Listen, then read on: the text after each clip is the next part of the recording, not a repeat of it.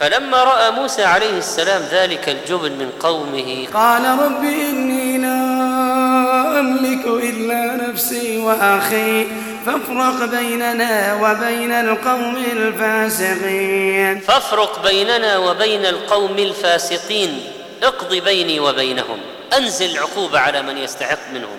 وفي هذه الآية افرق بيني فافرق بيننا وبينهم تسجيل عليهم بما يستحقونه من الوصف وهو الفسق.